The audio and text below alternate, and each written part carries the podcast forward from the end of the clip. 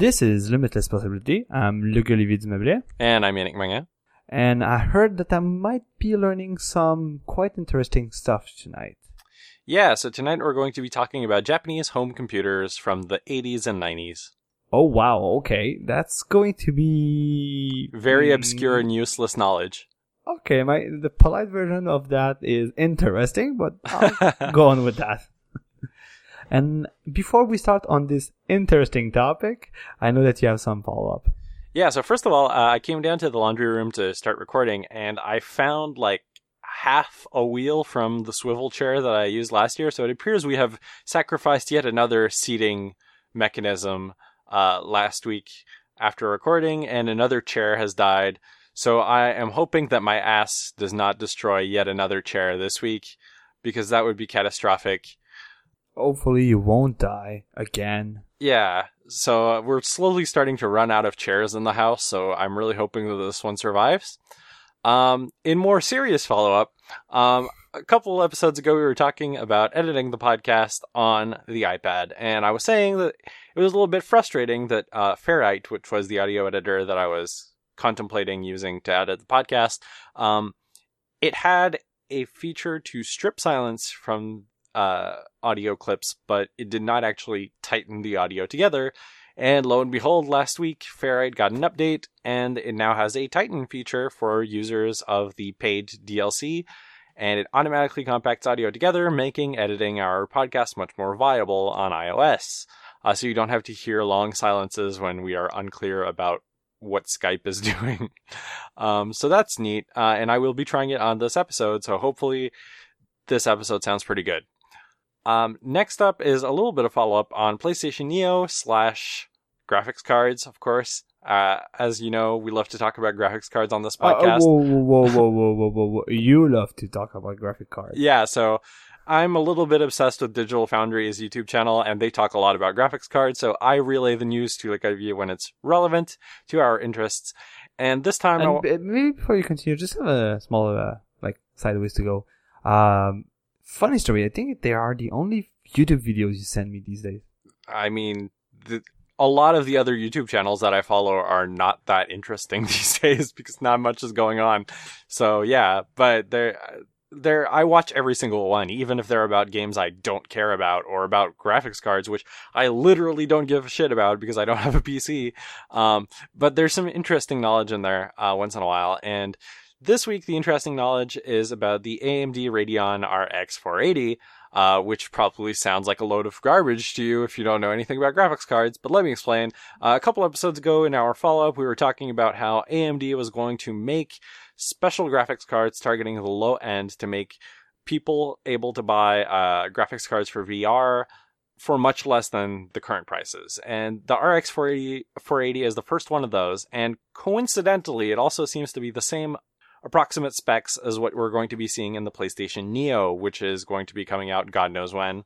Uh, we only know that it exists for real now because Sony confirmed it during E3. They just didn't say when it's coming out, which is sort of okay, sure. Um, but what's really, really interesting about this graphics card is it's $250, which is reasonable price for graphics card.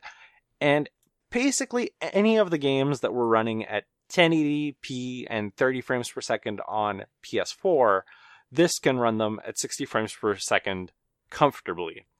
Um, it can also do VR at a competent level, let's say. Uh, it's entry level VR, so you're not going to have all of the graphics settings turned all the way up, but at the same time, VR games right now are still in this incubation period where they sort of aren't graphically mature because the hardware is too, so young and it would be unwise to put too much effort into the graphics at this point. Um, and results are incredibly good. This seems right now like it is the go-to graphics card if you are on a budget. Um, and performance is completely off the charts.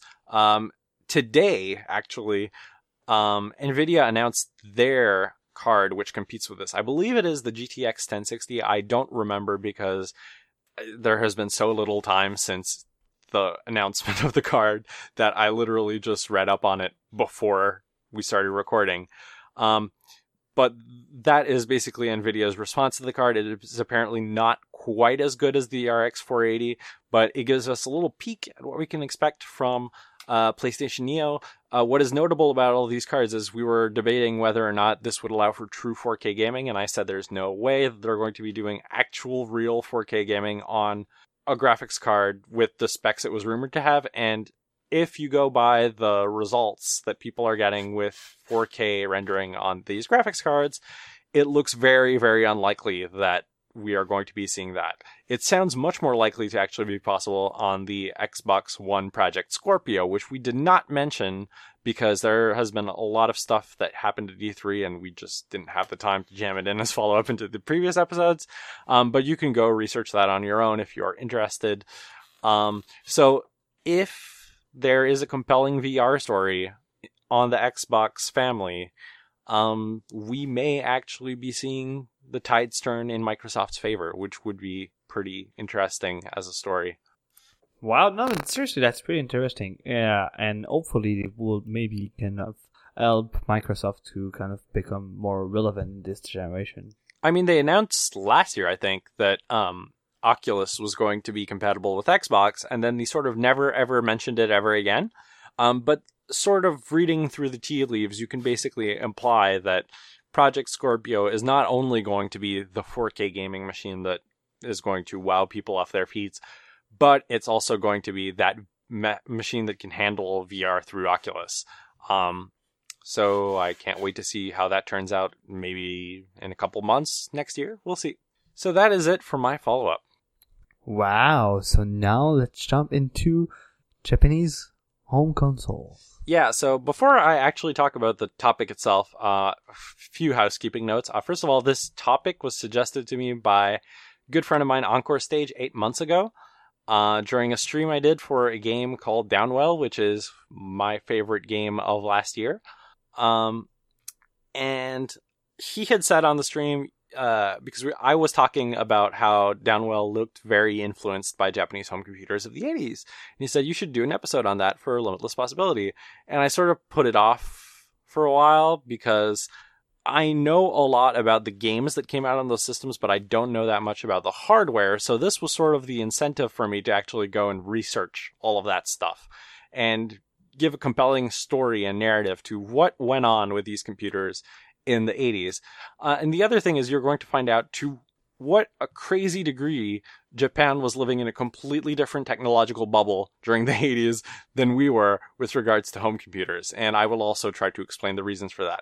Uh, the other thing that is scaring me a little bit is that yesterday, in about 30 minutes, I wrote 1,500 words of notes on this topic, which probably means that the only logical conclusion you can come to is that I'm doing copious amounts of speed. This is not the case. Um, trust me. But I have a lot of content and I'm really worried this is going to be like a six hour episode or something. So I'm going to try to be reasonable and not linger on things too much like I am right now. So let's get right into it. yeah, um, I, I did tell you offline and I'll repeat it here. If I start to kind of like do like punching nose in the microphone, and no, I'm not trying to punch the microphone, I'm just like semi falling asleep and hitting my, my head accidentally. So that would be your end. And my laptop right now has six hours and 26 hours of, uh, six hours and 26 minutes of battery left. So let's not take our time to a little too much. Okay. So the big reason that, uh, interest in Japanese home computers is so high recently is that nostalgia for it is really, really high. Um, there was a store that opened in Akihabara, which is the uh, nerd district of Tokyo, uh, focusing entirely on Japanese home computers and their game lineups. It's called Beep. And strangely enough, you wouldn't think this for a retro computer store, but it has lines every weekend before it opens of people who want to get into the store. That is how much appreciation there is for these old computers and their games.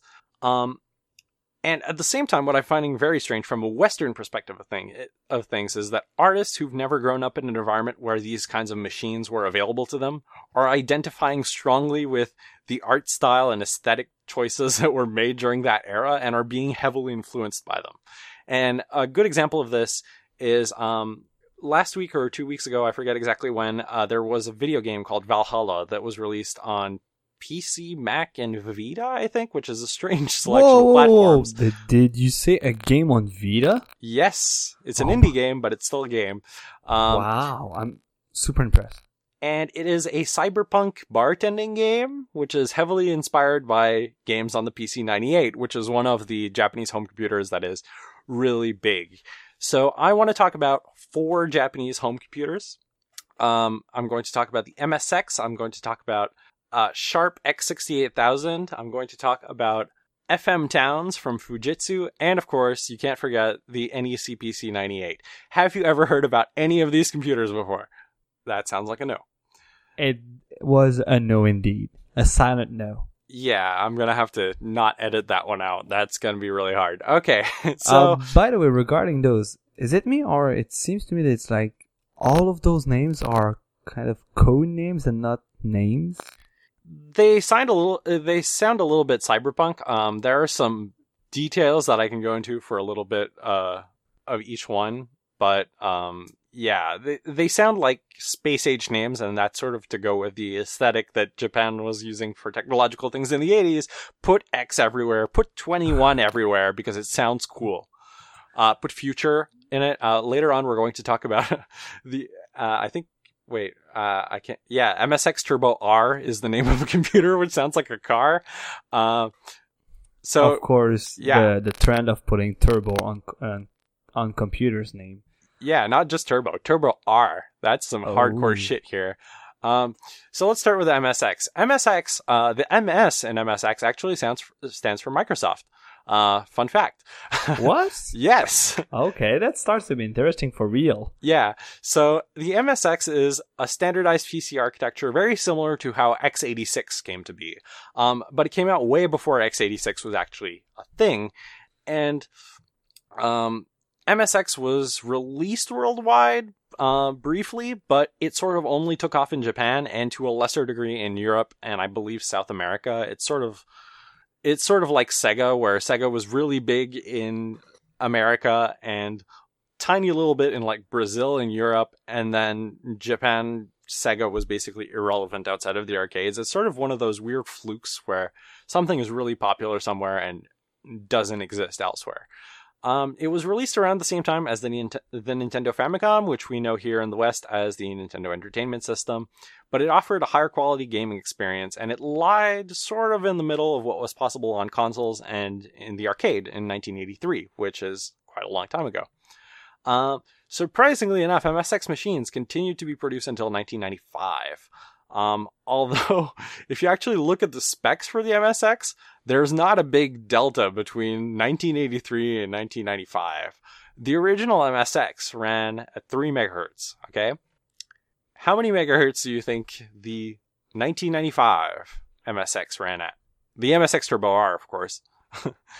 Okay, so I would say let's start at three. Let's add at least five megahertz for the turbo name, and maybe a sixth one for the R letter. So I would say six, three, nine. You're saying 9 total? Yes. Uh, no, that's actually a little lowball. Uh, it was 14 megahertz. MSX Turbo R in 1995. Okay, so my calculation were maybe a bit off. Maybe the R c- counted for maybe like three or four megahertz, so it would be a bit more close. But like in comparison, the rest of the industry was starting to touch the hundreds of megahertz Yeah, and, at that time. Yeah, that's what I recall. Like the early '90s was like we used started to use like megahertz in the hundreds. yeah. Um, so it was not a big jump, dr- big dramatic jump from 1983 to 1995, and unsurprisingly, that was sort of part of it, its demise. Um, there were 9 million MSX devices sold in Japan alone. If you compare that to the Apple II, the Apple II only sold about 6 million worldwide, which is less than how much MSXs were sold in Japan alone, which makes you think, why don't we actually know anything about the MSX? Um, and that's a little bit of a overstatement because we do know stuff about the MSX because of the games that came out on it. Um, many Konami and Hudson Soft series got their start on the MSX, including fan favorite Metal Gear started on MSX. Um, And a lot of other big Konami series, while they didn't begin on the MSX, got really good ports or had the definitive home version released on MSX, which is why it was recorded in people's brains that Konami and Hudson were basically the the MSX developers. And there was high adoption from basically all of the Japanese developers at the time. I'm just noting down Konami and Hudson because they're particularly notable to me. Um, and just before I close out this MSX thing, uh, for a couple of years uh, in the, I, I want to say, end of the 2000s and early tw- 2010s, uh, you had a lot of MSX nostalgia going on. Uh, there were MSX games being re-released on Nintendo Virtual Console for the Wii and Wii U uh, in Japan, and MSX games were getting remakes all of a sudden because people were feeling really, really nostalgic for this console that they grew up with. Um, and I think that's pretty cool. One of the big games that got a remake was La Mulana, which is not technically an MSX game, but it it was a game that was developed at the time in 2005 to emulate the MSX style. What would happen if we took everything we know about games today and developed a game with the same restraints as the MSX? That's how the original La Mulana, came out. And now there's La Mulana EX, which is the remake, which is available on, I believe, PlayStation Vita, maybe PS4. There's second Vita mention wow. Ser- seriously, I think this episode will be like kind of the v- Vita revival or something. I don't think so. This Oh, episode has well, actually, there's another mention of the Vita later. I just noticed. Goodness, we might have a hat trick. I, I think I need we need a counter now. The number of times we mentioned the Vita, the Vita in one episode. What someone should do is they should count how many times we've mentioned the Vita, and then go down, uh, donate to Games Done Quick on Twitch uh, while it's still open, uh, which it won't be when this episode is out, so maybe not. Go give money to charity based on how many times we mentioned the Vita. Um, I mentioned the MSX not because it's particularly interesting, but because it sets the scene well for the next home computer on my list, which is the Sharp X68000. Uh, as you may have guessed, uh, well, the I X- don't know about it. well, that too, but the 68000 in X68000 refers to the Motorola 68000 processor, which was also used for the original Macintosh. Fun fact. Hmm. Yeah. But Uh, it was, if I, if I recall correctly, there was a processor pretty popular. Uh, at Yeah, that I think the original. Genesis used it as well. Yeah, it was second used everywhere. Yeah. Um, so the reason I made that transition from the MSX to the X68000 is pretty simple. Um, MSX was sort of the home PC for mainstream Japanese game developers to put out their games on. And X68000 basically built on that and went with it. So, uh, MSX was heavily supported by Konami and Hudson. Both of those carried over to the X68000, making some really great games for the platform, uh, including what is maybe the best version of Castlevania 1 ever made. Um, Hudson is a little strange because they even made the operating system for the X68000, which I know very little about, unfortunately. Uh, but it's called Human 68K, which is the name of the uh, the operating system, which is very strange. It Um, does sound strange indeed. yeah. Um, one of the cool things about the X68000 is that it's very technically similar to the hardware that was used for Capcom's CPS arcade board. Um, and the CPS is a very important board because it is home to a lot of the Capcom classic games, including Street Fighter II.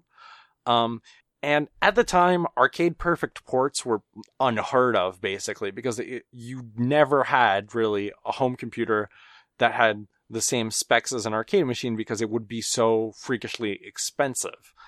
But somehow X68000 had basically equivalent hardware, so you got arcade perfect ports of games on this device, and they were amazing. Um, unfortunately, the X68000 had a sort of strange requirement that all of their controllers only have two buttons, which is sort of a problem because Street Fighter is a six button game.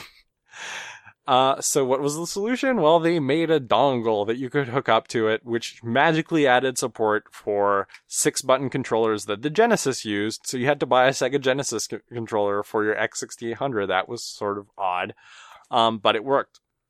Um, another cool thing about the X68000 is there were all of these games by these companies that made games with really good music, But how could you one up that? Well, you could one up that by supporting external MIDI synthesizer modules, which you could plug into the computer and the computer would output the MIDI signal into the synthesizer and you could hear it with whatever synthesizer module you owned. Uh, Roland, actually, in particular, uh, was one of the big names because they had official support in the hardware for certain of their MIDI synthesizer modules, which I can't imagine was something that you would reasonably buy in the 1980s unless you were actually making music with your computer. Like, I don't see the average gamer going down to the music shop and saying, Hey, can you get me a MIDI synthesizer so I can listen to Castlevania tracks in a different instrument set? Um, sounds a little bit weird, but nowadays, of course, the collection, the collector scene for the X68000 is completely nuts, and you have people collecting every single MIDI synthesizer that was supported on the system at the time, which is strange as fuck. Um, yeah, it is strange as fuck, but though I can just imagine you having fun, like just playing with the synthesizer to just kind of change the music output from the console. I'm sure it was like a funny game by itself too. Yeah, and if you go on YouTube, of course, you can always do some search searches for X68000 games piped through various MIDI synthesizers, and you get really cool results sometimes. And fun fact: if you buy Castlevania Chronicles on PlayStation One, you can actually play a port of the X68000 uh, version of Castlevania, which, as I said previously, is the best version of Castlevania out there. And as a bonus, you can actually switch between the various Roland synthesizer modules uh, before entering the game. So you can just select one. And if you play arrange mode, which you should probably play because it significantly tones down the very, very, very difficult parts of the game, um, you can also get a very special arrangement of the soundtrack by friend of the show, Sota Fujimori. Um, so that is cool. Um, of course, what if you aren't rich and can't buy a Roland synthesizer to plug into your PC when you play games? I mean, I can imagine that a lot of people had that experience. Luckily for you, there was an onboard Yamaha YM2151 sound chip. Um, and we are going to talk a lot about Yamaha sound chips a little later, so I'm going to leave it at that for now. Now let's talk about what is perhaps the most strange of all of these machines, the Fujitsu FM Towns this computer I knew basically nothing about aside from it exists. And last year when I was in Japan, I saw a copy of Windows 95 for FM Towns lying on the floor at my friend's apartment. Okay, that's kind of okay. My my friend's dad is a big fan of retro PCs apparently, so that is why it was on the floor. Um, but we are going to learn a bunch because I learned so much about this computer. This computer is innovative as fuck, and nobody knows about it. So let's get started. Um, this is the follow up to another Fujitsu line of computers you have never heard about called the FM7, which was apparently very, very popular in the 80s, but it was quickly losing sales to the NEC competition, the PC 8801, which is the uh, little, uh, well, the older brother to the PC 98, which we're going to talk about a little later. Um, the big reason that they were losing sales to the PC 88 is not necessarily because the machine was better, but because they had a ton of software developed for it. And Fujitsu decided that they needed to make a big move to have compelling software on their computers because if they had software, even if the hardware isn't as good, it would move the hardware. And the first bet towards this direction was to create uh, another system architecture similar to MSX and all that stuff, which is inspired by, but not exactly, x86 and DOS. Um, and they called it the FMR50 system. Uh, FMR50 was particularly popular in office buildings in Japan for boring office type stuff. You're doing spreadsheets, you're doing word processing, that kind of basic stuff. They had that market nailed. But they said, now we need to make our next big bet to really blow the PC88 out of the water, and that is enhance the visual and audio capabilities of the system, bet big on multimedia. And already there, that might sound familiar to a lot of Mac users who lived in the 90s because that is sort of the bet, willingly or not, that Apple took in the 90s was we're going to bet big on multimedia. Um, and we'll see how their stories differ. Um, FM Towns launched in 1989 and continued to be available at retail until 1997. But the FM Towns is very, very strange. So at no point in time for this system uh, were hard drives standard. So hard drives basically were an option at all times. Uh, well, I, I'm not even sure if the earliest model supported hard drives, but they never came with the device. Basically, you had to install them yourself. Um, luckily, the system was expandable. Here is something that will blow your mind for a 1989 computer. The entire operating system was loaded every time you booted from a single speed CD-ROM drive. Uh, what? Yeah, the system booted off a CD-ROM drive in So- 1989. Okay. Now, if you want to compare that to other systems that booted off of CD-ROM, System 7 was the first one to do it on the Mac. That came out two years later. Windows 95 was the first one to do it for Windows, and that came out seven years later. And in 1989, Fujitsu basically put out this machine that nobody knows about that was booting off of CD-ROM every single boot. I I don't know what to say to be honest. That's interesting and surprising. And it gets even more interesting But uh, when you delve into it- the details. Was it the first machine that does that? As far as I can tell, it was the first computer to boot off of CD-ROM, uh, to be able to boot the entire operating system off of CD-ROM. Hmm, impressive. Yes. Um, now, what was the operating system that this computer used? Um, well, you had basically two paths you could take, and unfortunately, this is sort of what led to the downfall of the, system, as we'll talk about in a little bit. Uh, it was possible to run either Windows 3.0, 3.1, or 95, or you could run Towns OS, of course. Everybody loves Towns OS. Um, proprietary Towns OS? proprietary operating system made by Fujitsu for the FM Towns specifically. Towns OS is fucking amazing, man. Okay. Compared That- to like the Macs at the time, the APIs it had are crazy. Um, you, you know, I'm a little bit worried. A little bit. I, I'm not saying that it was necessarily the best system to develop for. I'm just saying that the APIs that were available to you were unparalleled bit compared to what was available on other platforms. Remember that at the time, basically, uh, I think System 6 was basically what was out on Macs at the time. Uh, I'm not very good at the, the software uh, schedule side of things before System 7 because it predates my life. Um, oh my but Oh, I'm pretty sure System 6 was what was what was out at the time.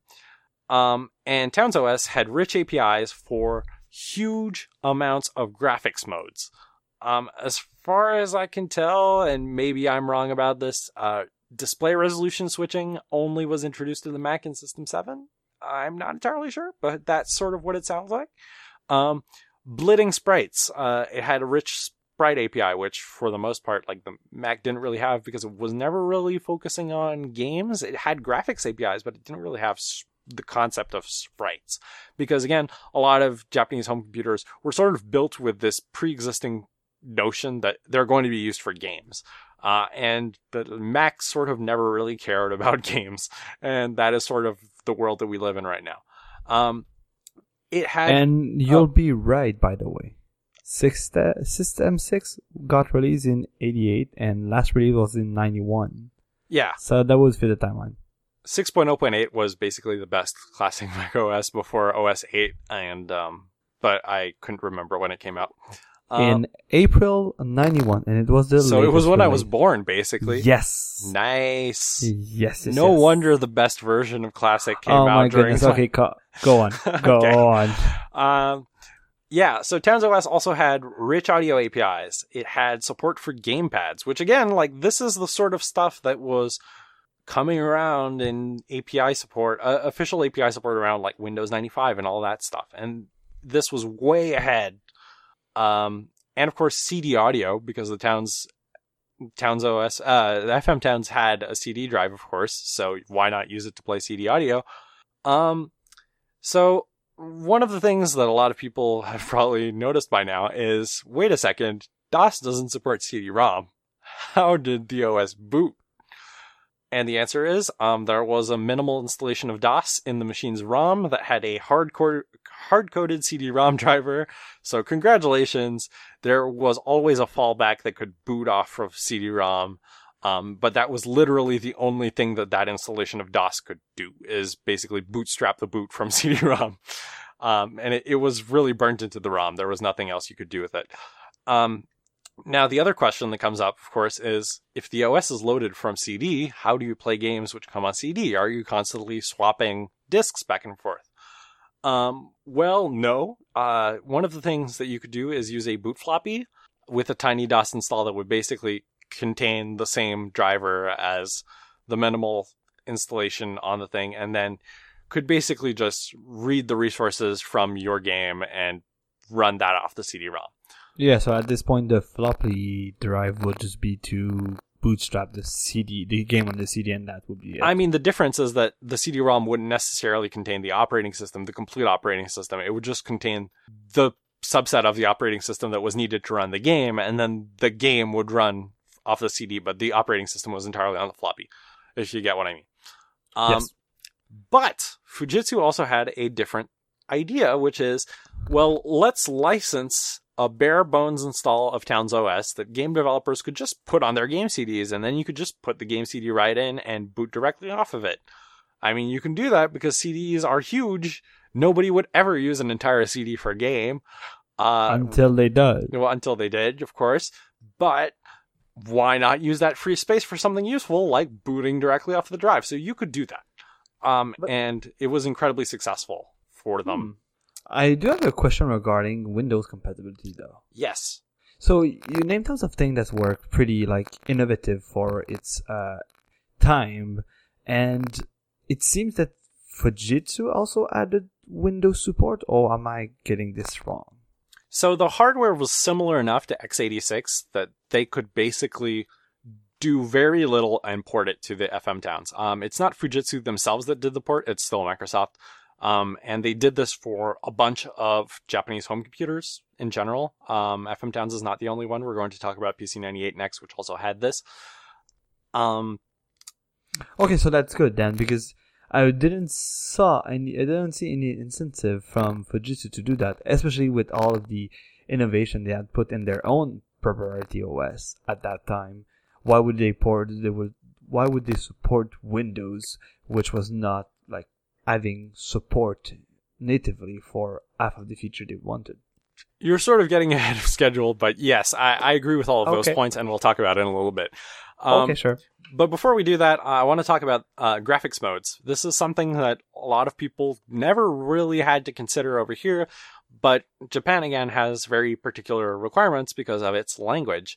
Um, so you could mix resolutions, display resolutions, with the FM towns.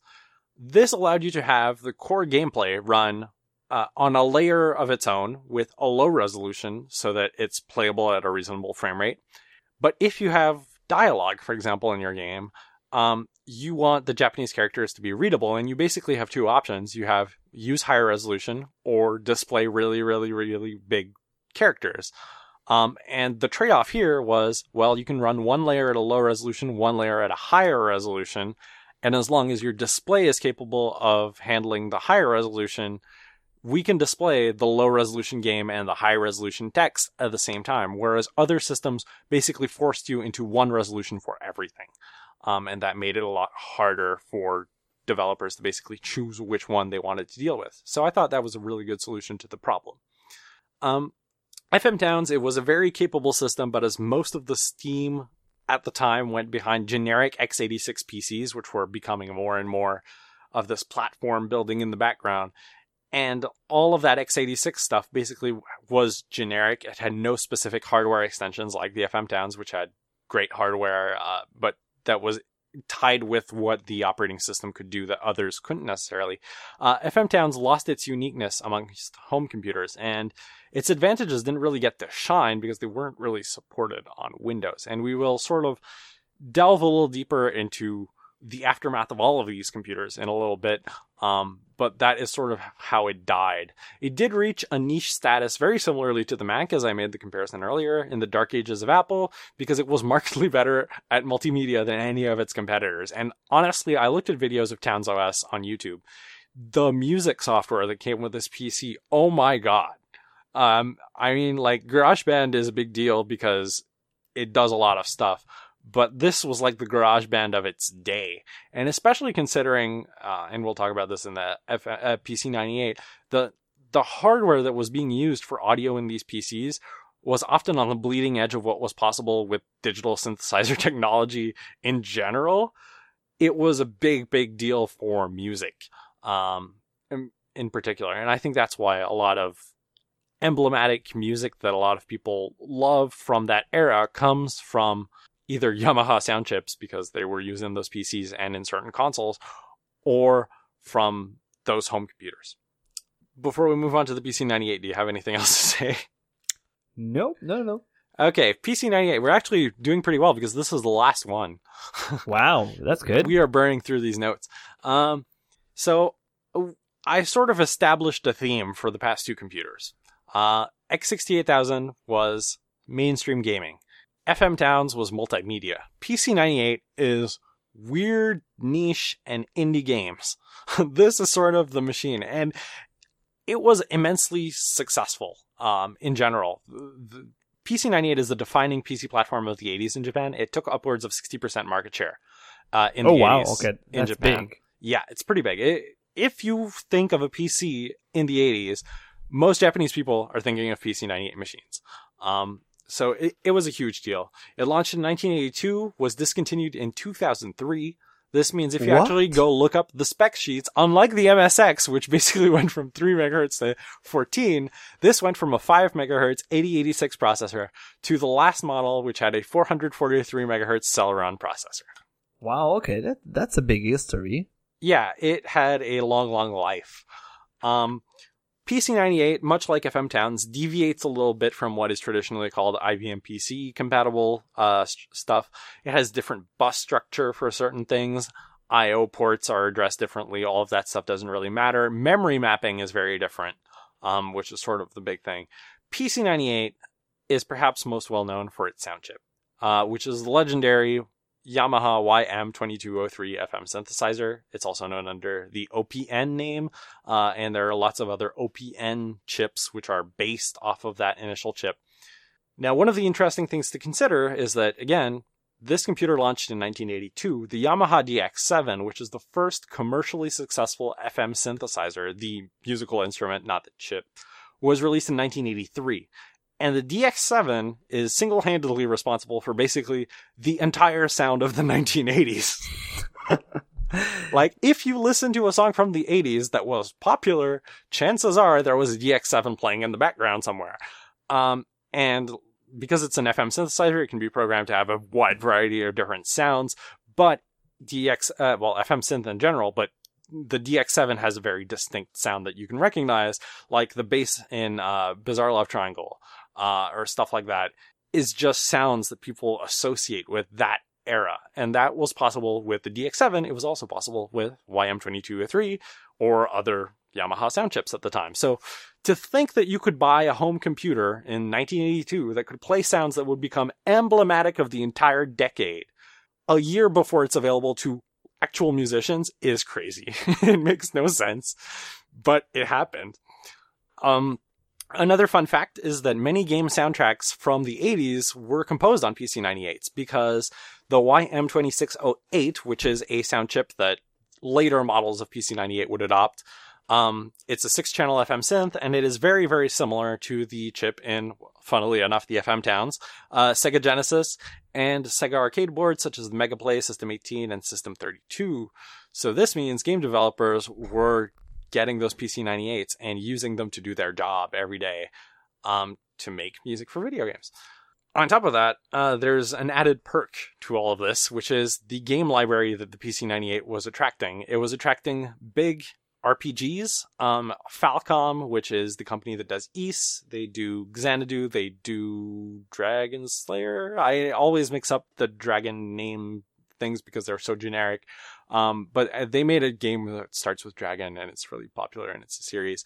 Um, Falcom basically built their brand on PC88 and PC98. Um, a lot of other RPGs were on that system, too many to list. Visual novels also very, very big.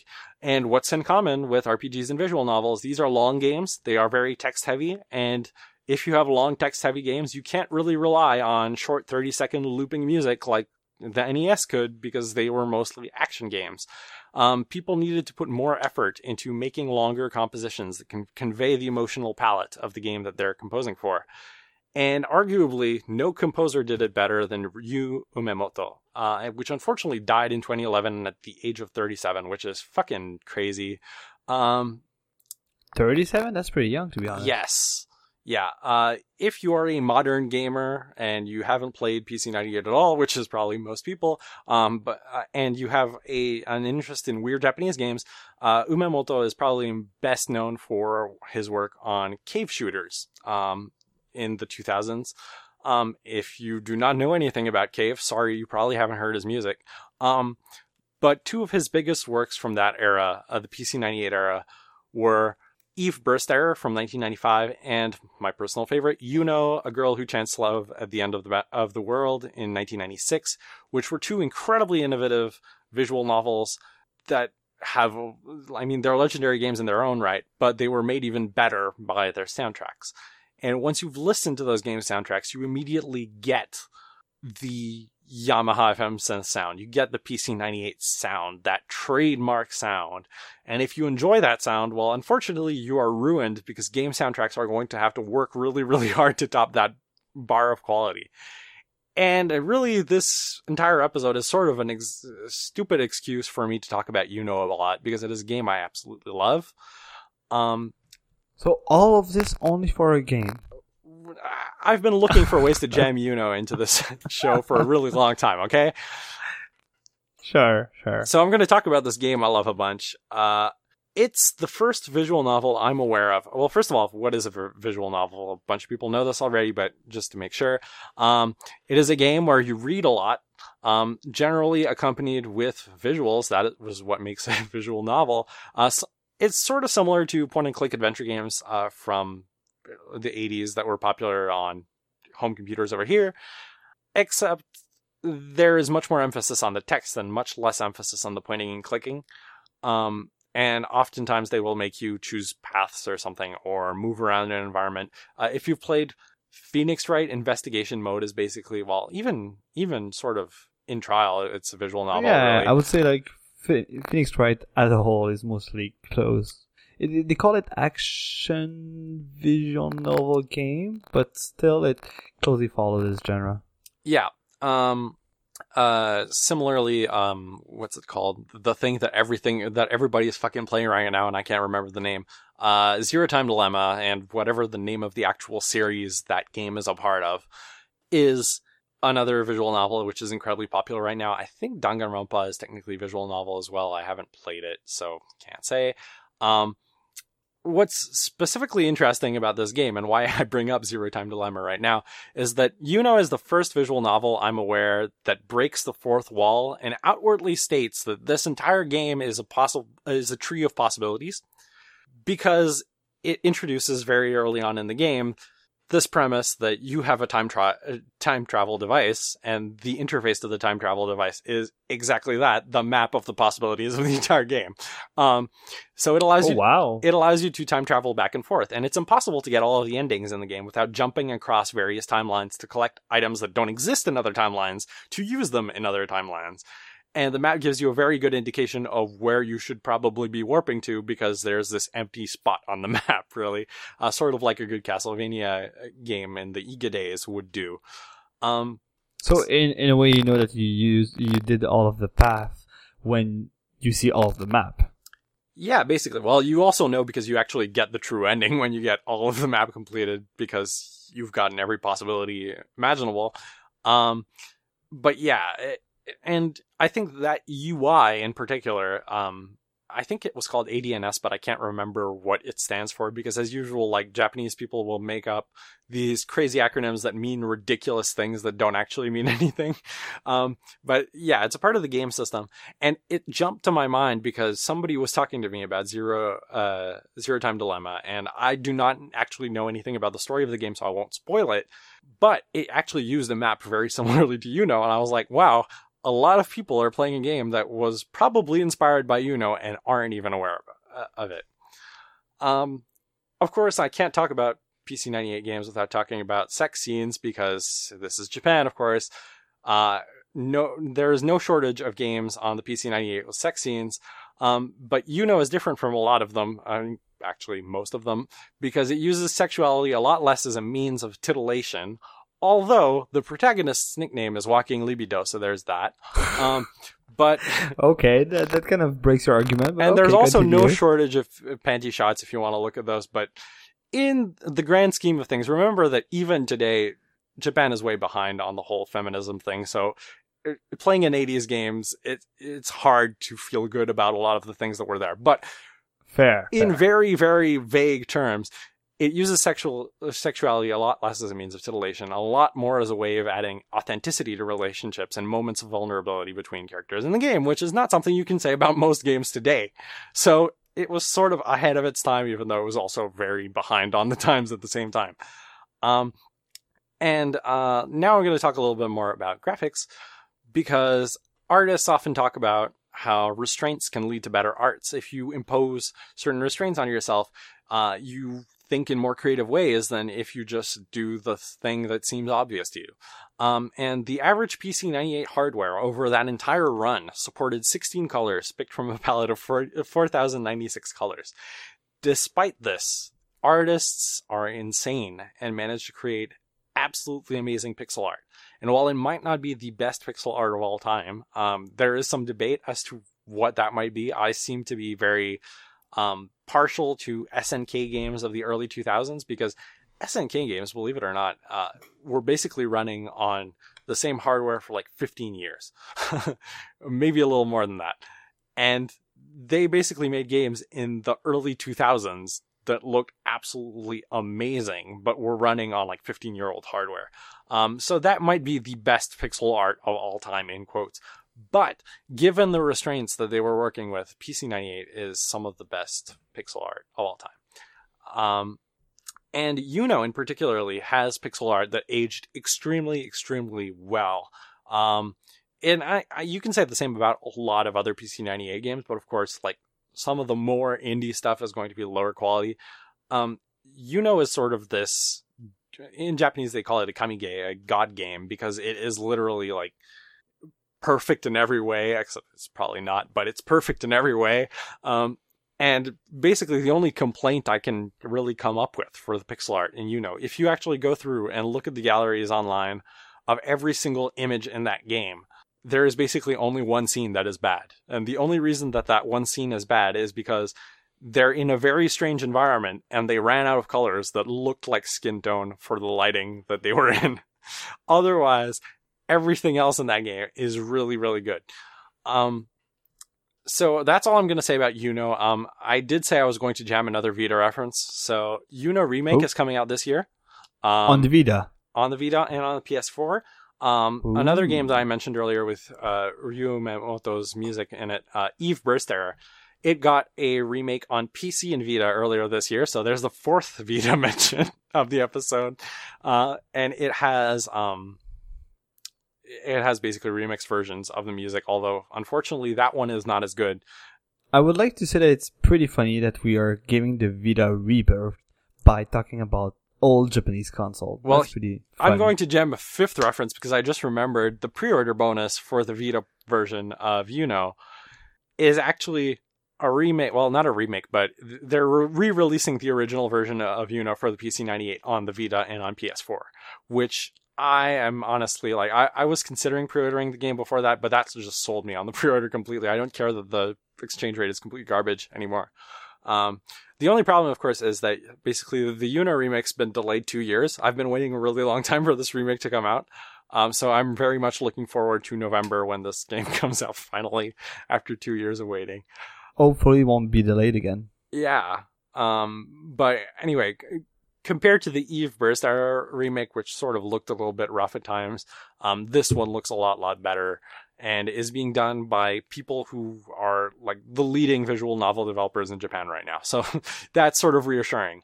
Uh, unfortunately, the company that made Yuno, which is called Elf, uh, shut down last year after their very last game. In fact, the way that they announced that they were shutting down the company, which is very, very sad, is at the end of the credits, they said, thank you for the last 27 years. And then they sort of, once somebody posted that to Twitter, they changed the banner on their website to sort of like, be the last hurrah of that brand, and Elf is no more. Um, and I can't say I'm very sad because a lot of their games were just incredibly, incredibly perverted things that are not actually particularly fun to play. But whatever, it's still sort of sad to see the company that made a game I love so much sort of disappear all of a sudden. Um, this is where my notes end, but I do want to add a short, uh, short epilogue to this whole story, which is, what the fuck happened to these computers? Oh, that would be interesting because that would be my first question. Well, before we talk about what the fuck happened to these computers, we need to talk about what the fuck caused these computers to exist in the first place, which is DOS doesn't support Japanese. that sounds like a good reason to all of a sudden spawn a bunch of weird computers with very different things. So, and you know what? I think it explains a lot of thing happening in Japan. Yeah, a, a lot of things, especially when technology was getting started. The very fact that the language is so different caused completely different prioritization because they couldn't actually get their language on screen at all because DOS didn't support it. Um, by DOS, I mean IBM DOS. Um, and sort of what ended all of these computers' heyday is, well, two things. First of all, IBM PC architecture sort of came in right around the same time that IBM released DOS V. And DOS V, the V stands for VGA.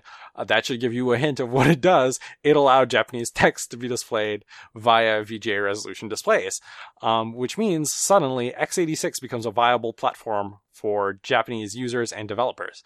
And that is when everybody started rushing to that because not only did it have the entire base of software that was being developed overseas, which, I mean, if you're playing, uh, if you're buying a PC 98 or you're buying, um, an FM Towns or whatever, you are basically restricting yourself to only running software that was developed within Japan because literally no one else has these machines. Whereas now, if you have DOS V, you can support all of the um, applications that were being developed for DOS for many years leading up to the release of DOS V outside of Japan. Plus, now you can start developing towards that. And then when they added um, support for Windows 95 on PC 98 and on FM Towns, that sort of killed them even more because you basically had this choice between you can stay on this operating system that has very little software being developed for it, that has all of these cool, innovative new features. Or you can go to Windows, which has all the software in the world. And that basically meant that all of the FM towns and the PC98s that were being made to run Windows were functionally equivalent to IBM PCs. They lacked all of the features that were unique to them, and they were maybe two or three times the price. And so no no good reason to buy them in the end. Basically, unless you wanted software that was specifically made for those devices, you had no reason to buy them anymore at all. And overnight, basically, the plug was pulled out from these platforms and everything went towards x86 and DOS V and eventually Windows. And the only reason you would keep running those machines is if you already owned one and like you wanted to ride that wave until it basically died. And I think it's incredibly sad because nowadays you don't really see that kind of weird computer sprouting out of nowhere because the language isn't supported because Unicode is a thing that happens. And don't get me wrong, I absolutely love that I never have to fucking touch Shift JIS text encoding ever again. Um, but but at the same time, the because Unicode exists, you aren't going to see weird computer ecosystems blooming in China, weird computer ecosystems blooming in Korea that have these really strange, unique, and innovative things that maybe Microsoft or Apple aren't considering right now. And to a certain extent, um, you see this playing out in open source. And I should also mention, uh, there are BSD and Linux ports for basically all of these machines. So if you have one of them, you can go run like fucking NetBSD on there because NetBSD runs on a toaster. Um, but I mean, it's still not going to have, it's going to give you the same problem as Windows basically. It's not going to have that unique personality that made those platforms really interesting from the get go. And, um, I should close on this. Um, we're also seeing nowadays, because of the internet and all that stuff, we're hearing about strange game consoles that nobody's ever heard of. Um, Low Score Boy is a YouTube channel from, I believe, someone who is Taiwanese. Um, and most of his videos are in Taiwanese, so that's why I'm assuming. Um, but occasionally he'll make these videos about like some Super Nintendo clone that existed only in Taiwan that nobody's ever heard of. And he shows like these ports or these rip-offs of games that we had in the West that they never had because they had the system that bloomed out of nowhere for this particular ecosystem. And now everyone all over the world is using the same stuff. Uh, the era of what people called the Gattaca, the Galapagos cell phones in Japan, which were like for 10, 15 years, Japan had a completely insane cell phone ecosystem that we have only sort of heard rumblings about because we didn't live in that time. But like you could do crazy shit with cell, cell phones in the early 2000s in Japan that we didn't get to do until like the iPhone basically came out and made an app platform for everyone. Yeah, and the most surprising, if I recall correctly, is most of them were either candy bar phones or flip phones. Yeah. And then you heard that people were like doing shopping online, buying online, every like in a way, not everything you can do with an iPhone, but most of the stuff you do with an iPhone now, you were able to do that like 10 years ago in Japan with flip phones and candy bar phones, which is crazy. And still, and even when Japan tries to create its own. Uh, I'm, well, I'm not going to call this innovative because that would be giving it too much credit. But um, whenever Japan says the mainstream option is not the good option, we are going to develop our own technology. Nine times out of ten, it fails catastrophically because now everyone is working on the same platforms across the entire planet. That any attempt to deviate from those platforms sort of dies after a couple years. And a great example of that is I wasn't expecting to talk about this, but I'm going to do it, do it very quickly. Uh, NTT Docomo's Not Terebi. Uh, Not Terebi was a service that they launched in 2012 when I went to Japan for the very first time, and there were ads for it everywhere. And they just announced that it's shutting down this this month. Um, and the idea was, okay, we're going to use special airwaves on our cell towers to distribute exclusive television shows for NTT Docomo customers. Um, oh my goodness. So the first thing is this was right around the time that NTT Docomo got the iPhone, which of course will never fucking support this technology because it requires special hardware. so of course because different airwaves. Yeah. And on top of that, um, NTT Docomo, when they launched with the iPhone, basically iPhone took over the Japanese cell phone market. Um, so that sort of killed it there with just that. But that's not all. Um, the other thing is you're wondering, well, why are they just not streaming stuff over the internet instead of using special hardware? Because no one has ever really answered that question to me. Yeah, it seems to be some sort of lock in, but even then, the worst thing of all of this is you had to pay a subscription fee to watch these shows. Of course. Which very few I'm people did. But if you have a subscription service, wouldn't it be more beneficial for it to be available everywhere and therefore stream on the internet instead of using your weird hardware, which is only baked into maybe six phones a year, um, which are not necessarily the best smartphones that you are releasing. Um, so this technology completely flopped. Um, and it was one of those attempts to sort of do the Japanese thing and just bring up a weird thing here or there and see if it works. Uh, this one did not work. Uh, but I mean, I would still like to see them try these kinds of things because it, at least it's sort of funny when it fails. I hate to say it like that, but sometimes really genius things can come out of it. Like, as we keep mentioning every fucking episode, mobile payments. Their mobile payment thing is not the same as the rest of the world, but guess what? They've had it for 11, uh, for like a fucking decade.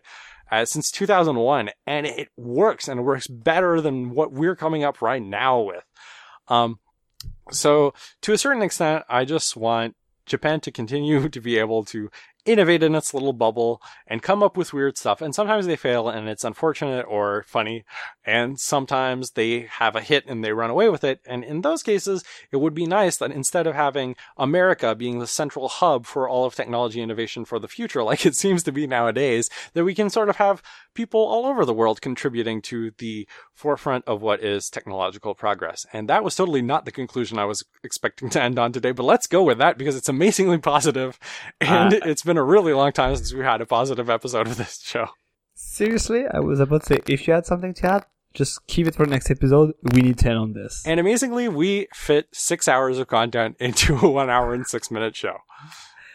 That's good. So obviously, if you want to see all of those computers that Yannick talked about and get more information about them, you can go find our show notes on limitlesspossibility.net slash 43. 44. Also, it's 44. Really? Yes. no, I think it's 43. Da, da, da, da, da. I am going on the website right now. Watch me. I'm doing I this- posted the last episode, by the way, so I think I would know. Oh, maybe I did a mistake. Didn't make. Yep, this is episode 44. Okay, so forget what I just said. Go to limitlesspossibility.net slash 44. By the way, it's becoming a recurring theme that we forgot which number we are at right now. It's but been that's 20 episodes since the last time we did that. Fair, but okay. Also, if you want to go and watch, the, uh, listen to this episode where Yannick or I did misspoke about the episode number, you can go on the website at limitlesspossibility.net. You can also keep, keep yourself up to date with uh, our episodes and all of that stuff on your Twitter on our Twitter account at at limipo underscore podcast. That's L I M I P O underscore podcast.